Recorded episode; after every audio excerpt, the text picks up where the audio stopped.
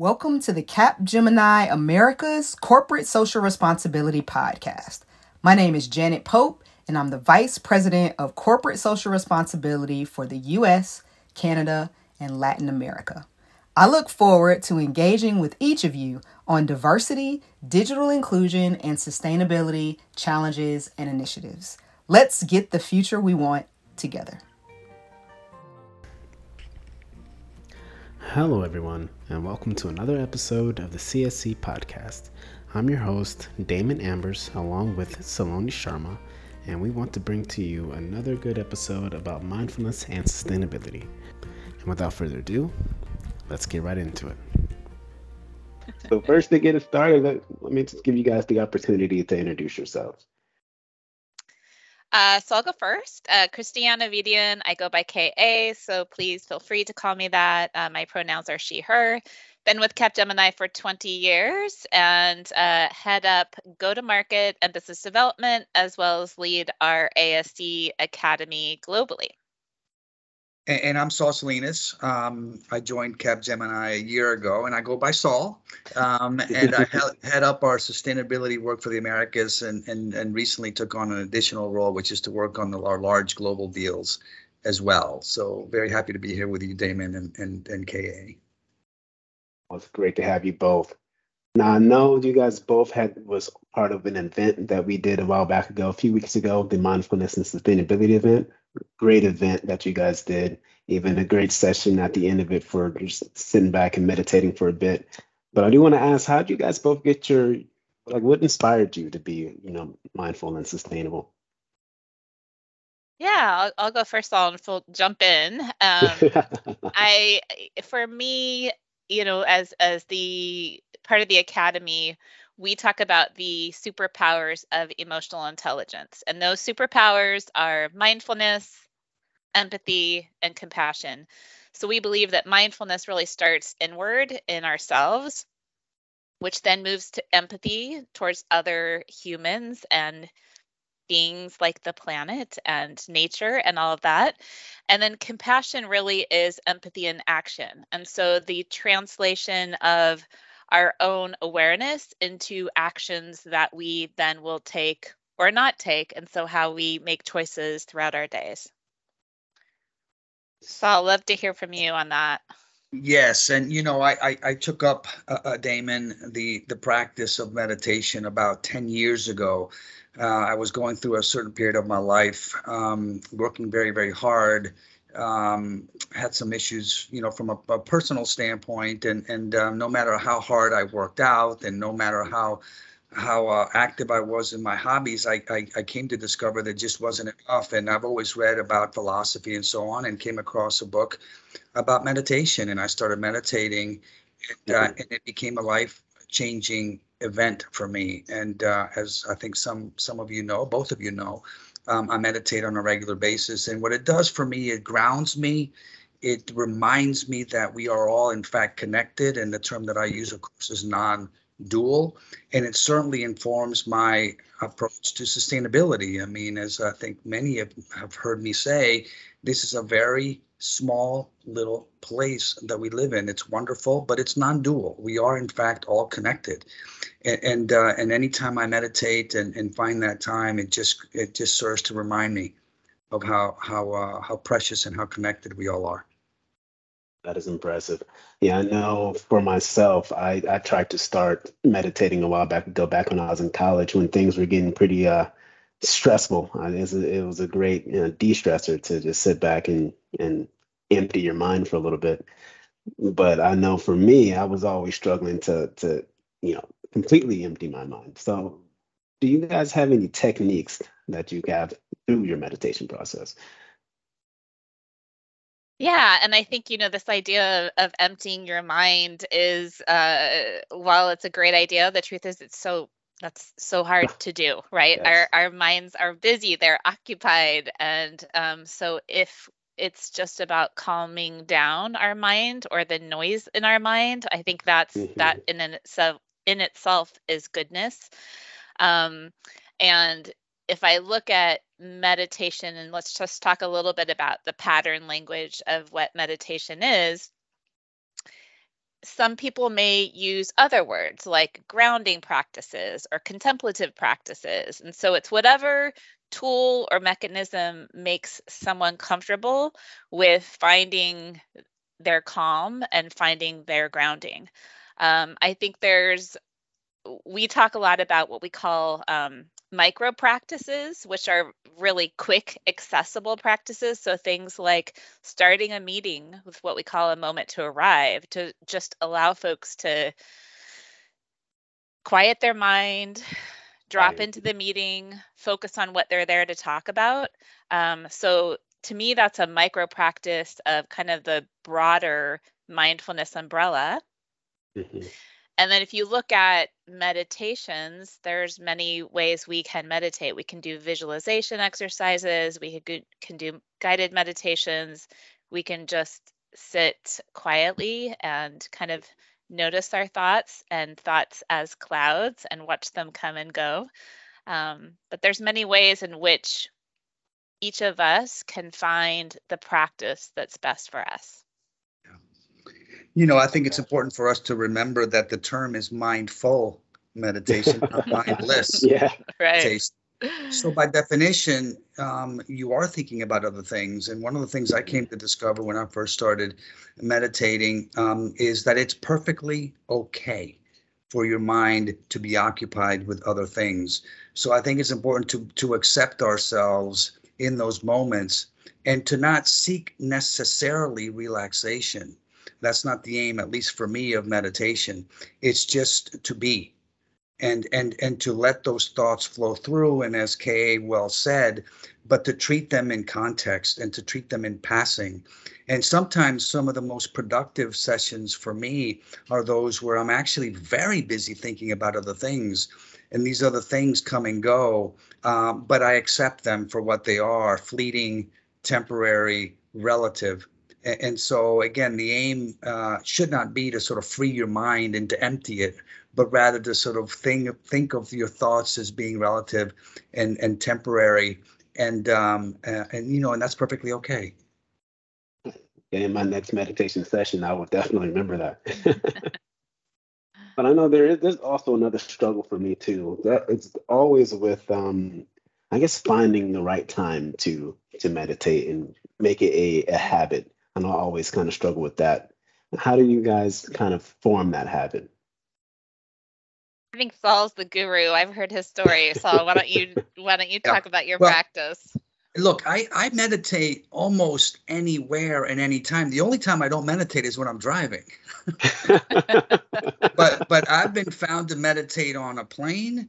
I've been found to meditate in my backyard. Uh, you know, there there are always moments, and they can be fleeting. By the way, you don't necessarily have to spend 30, 45 minutes in a formal meditation practice. You can spend five minutes and and and in in in a place where you can accept yourself in a place where you can just be calm in a place where where where you um you become as i said earlier non-dual. So one can practice meditation almost anywhere. I think for those of you who are starting that process certainly identifying sort of windows of time where you're not quote unquote interrupted are probably best as you become more comfortable in the practice. But at some point hopefully you'll get to the point where you can do it almost anywhere and for varying lengths of time. You know, I've done retreats, and I suspect KA you have as well, where you uh, you go away for quite some time. And my brother actually hap- happens to be a Buddhist monk, and uh, and he is uh, you know he's well known to sort of go out for weeks at a time and be be silent. I can't do that, but uh, but wouldn't it be wonderful to have the opportunity to do that? Man, yeah, yeah. Uh, yeah, I I agree. I mean, I think it's finding those again. I'll call it micro practices, those mm-hmm. moments, and just and starting starting small. Mm-hmm. You know, for me, meditation started on the yoga mat 25 years ago, and then found it mostly, I would say, outside and in nature. Um, mm-hmm. So just stepping outside for a few minutes and just you know, kind of closing my eyes and feeling my breath and dropping in. Um, and yeah, I, I echo as Saul said. You know, start small. Start with five to ten minutes, and uh, it's amazing what that period of time can do to change your 24-hour day.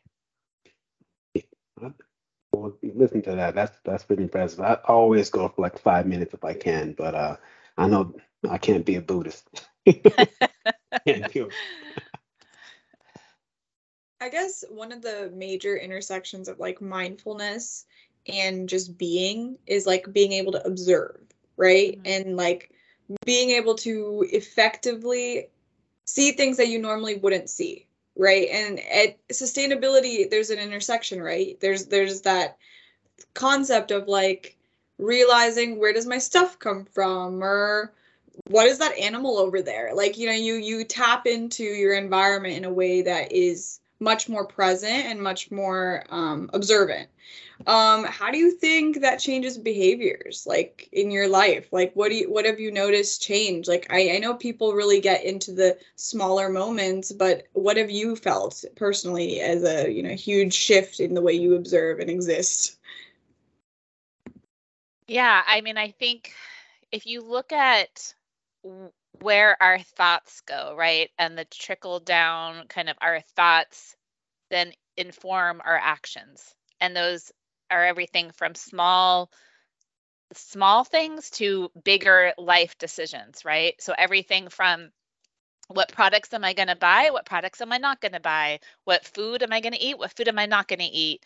It's it really when you start to look at not only let's call it the, the the food on your plate but where that where that the store that that food came from who prepared the food in that store uh, all of the delivery mechanisms in the supply chain that went to bring that food to the store and then to your home right? All the way back and start looking at the resources that were required to make that food I think that's where you get into really some big transformational life changing decisions.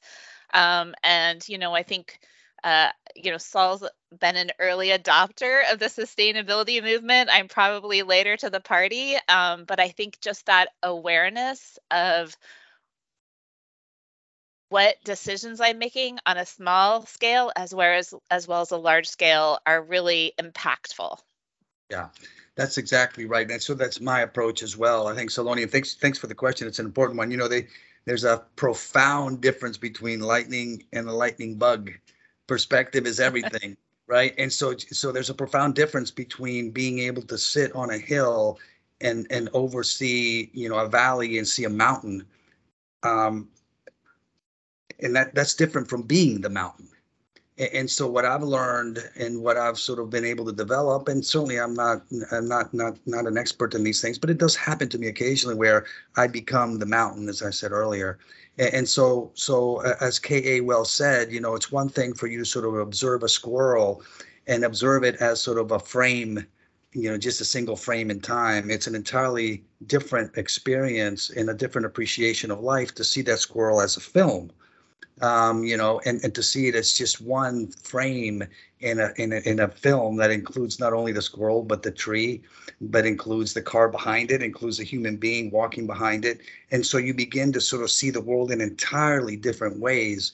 It doesn't happen all the time, but when it happens, it's a beautiful thing, and you can't help but become sustainable when you see the world that way. And When you are the mountain, when you are the squirrel, when you are the other human being, then then then uh, then things begin to sort of um, fall into place, and you begin to see your your your role, uh, you know, in in the universe, if I can say it that way, completely differently.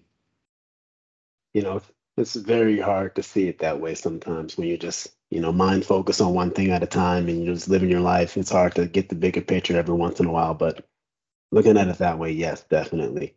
Well, you just you bring up a good point, Damon, mm-hmm. of mind focus on one thing at a time, and even mm-hmm. that is not something we do really well, right? I mean, we have mm-hmm. we multitask. We are focused on three or four things at a time, and yeah. I think it is that idea of trying to focus as much as we can on you know right here together we're having this conversation after this moment there will be the next moment where we're in another call mm-hmm. or another conversation but as right. much as we can practicing that really being present in the mm-hmm. conversations that we're having or the work that we're doing or the food that we're eating or the meditation that we're that we're experiencing i guess another question that I, I had was like I think being in tech is like a really interesting space, right? Because and you're always just thinking about the future and how things are going to change, and it's a very it's a really future heavy career, right? You're constantly focused on how to bring something to a different portion of time, and it's I think just the nature of also how glamorous it's become to kind of be that way of hyper productive and making the you know the next big thing like what do you ha- what role do you think mindfulness plays in creating a quality life right? Like i think it's really important as a tech company right? It's we, we're doing a lot. And there's a lot of exciting things happening but like it's really i feel like the, a huge thing that's really glazed over is the fact that the future can't be good if the now isn't if you're you're not present now right? If you're not like really addressing the quality and the systems of what you're doing right now. And so i'm curious where do you think what are your thoughts on you know mindfulness and tech right? Like where does it sit? Yeah can I take this one first, Kay? Is that okay? Go for it. I think yeah. I think, as all of you know, sort of, I lived in this space for quite some time. I continue to, um, but but but you're exactly right, uh, Saloni. I think there's a magic in the time that we're living in right now that allows us to be connected through social platforms and our mobile phones in ways that we never could have imagined, or I should say, we certainly would not have imagined as recently as 10 years ago but but but at the same time there's a dark side of that which is you know I, I, I see you know almost on a daily basis families going to parks with their children and their children are playing on the playground and the parents are stuck to their phones. And and, uh, and I think all of us do that. I do that as well because on the one hand we want to be connected, but on the other hand we don't want to be connected. And so so you're exactly right. I think what we need to do as human beings is to sort of you know take the magic of that connectivity and be selective about it and, and not be exclusive about it and remind ourselves that as human beings i think as kate you said earlier we are more comfortable single tasking than multitasking. And and by definition when you're on your iphone and you've got 16 different applications open and you're not taking you know account of that moment with your child or your dog or your parents then you are losing out in the moment. You're not being non-dual. You're being multi-dual. And that i can't believe would be a is a healthy thing. Yeah i think that's that's beautiful saul. Um, and i think the ubiquitous nature of social networks and platforms has created more loneliness, right, in the world. And so it is choosing wisely and and and and choosing human connection as well. Um, I, I one way I also want to address this this uh, question or idea of what role mindfulness plays is I don't know about you, but some of my most creative thinking comes when I have kind of that space to think. And you know, going in in a space where we're back to back to back with calls, we don't really create that space of innovative, creative ideas. And so some of my best creative thinking comes after a mindfulness or meditation practice or sleeping, right? Or just downtime with your mind. And so I'm a big believer that to get to the big ideas, the big ideas of the future, we need to create those moments and spaces of grounding practices to create that innovative innovative ideas and thinking. Yeah, you know, and I, I just have to add to that. I think almost all of my ideas, KA, take place at 5:50, like you know, right before I wake up. I don't know what that says about me, but before I get sort of hit with everything that comes at 6 a.m., you know, I come up with these things almost invariably. and it's consistent. So I, I, I I can't agree more. That says a lot about the human condition, you know, and how we are.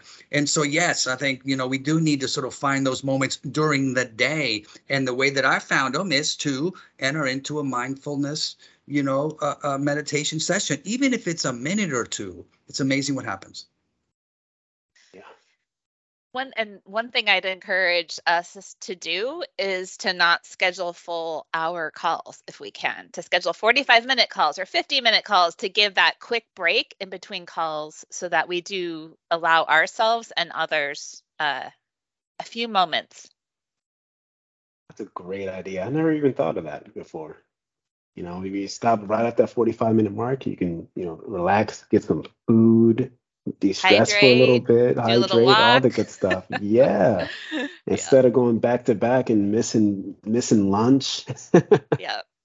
Missing, you know, misplacing notes and all that good stuff. So yeah, that's that's definitely a strategy that I might have to take upon.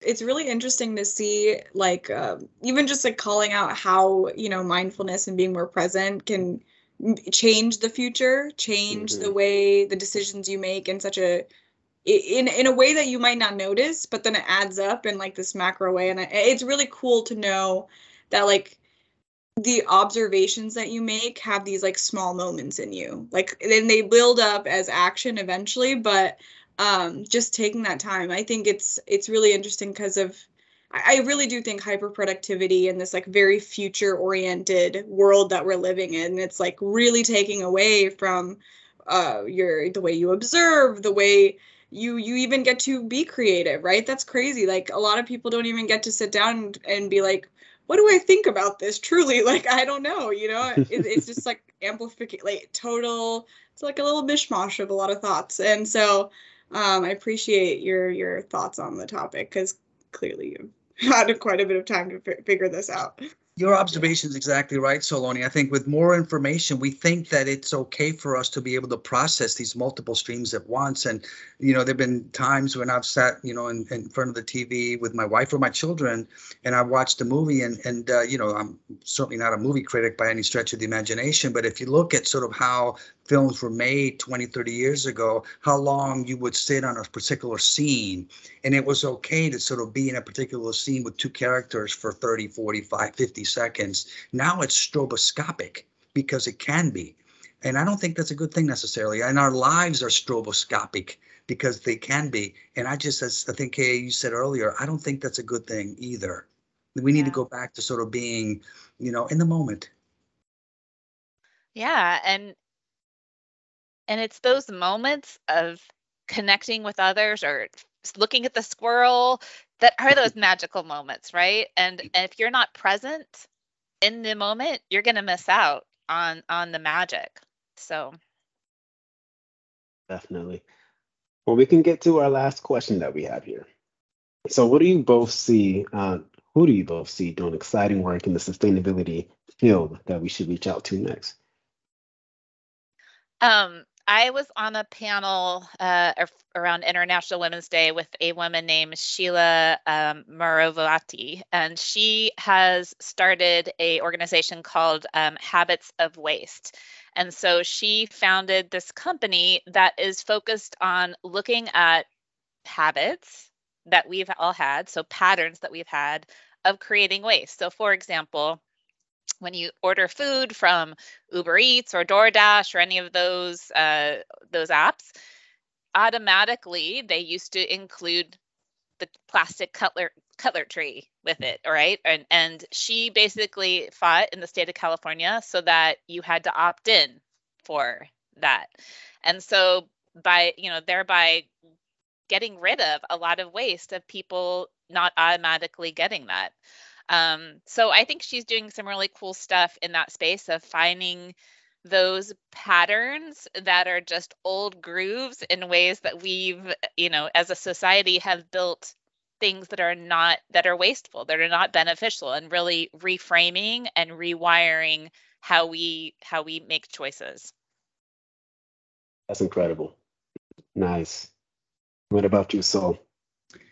Well, you know, uh, those of us who've been working this topic of sustainability sort of regard Unilever as the one company perhaps on earth that's done this as close to right as as anyone. And and the ex CEO of Unilever, Paul Polman, has just come out with a book called Net Positive, along with Andrew Winston, who's again one of the pioneers on you know, on the topic of sustainability. It just so happens that we have some someone within Capgemini, Courtney Holm, who was at Unilever, and so I would say, you know, I, I would I would invite you, Damon and Saloni, to reach out to Courtney. She's uh, super well versed on the topic. I just love listening to her speak. She's very enthusiastic for obvious reasons, and she has had an inside view into the work that Unilever's done, which I'm very envious about. I've always sort of observed the work of Unilever from the outside, but she has an inside view. So if, if either of you have an opportunity to speak with Courtney, I would do so.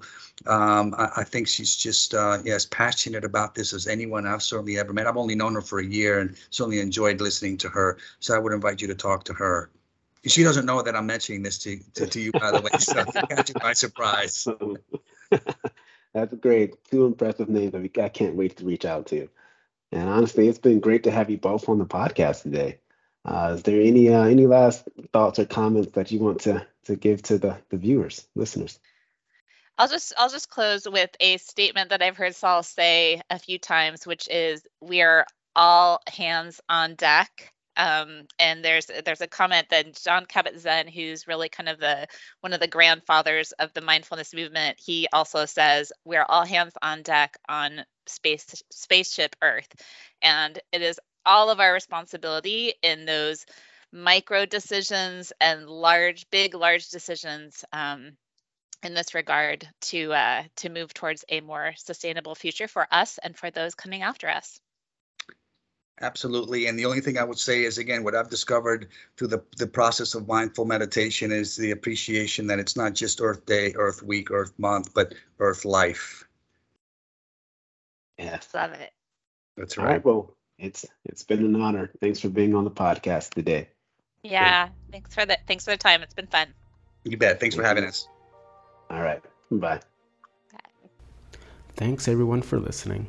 And I first want to give a quick shout out to Andy Happel for making this episode possible.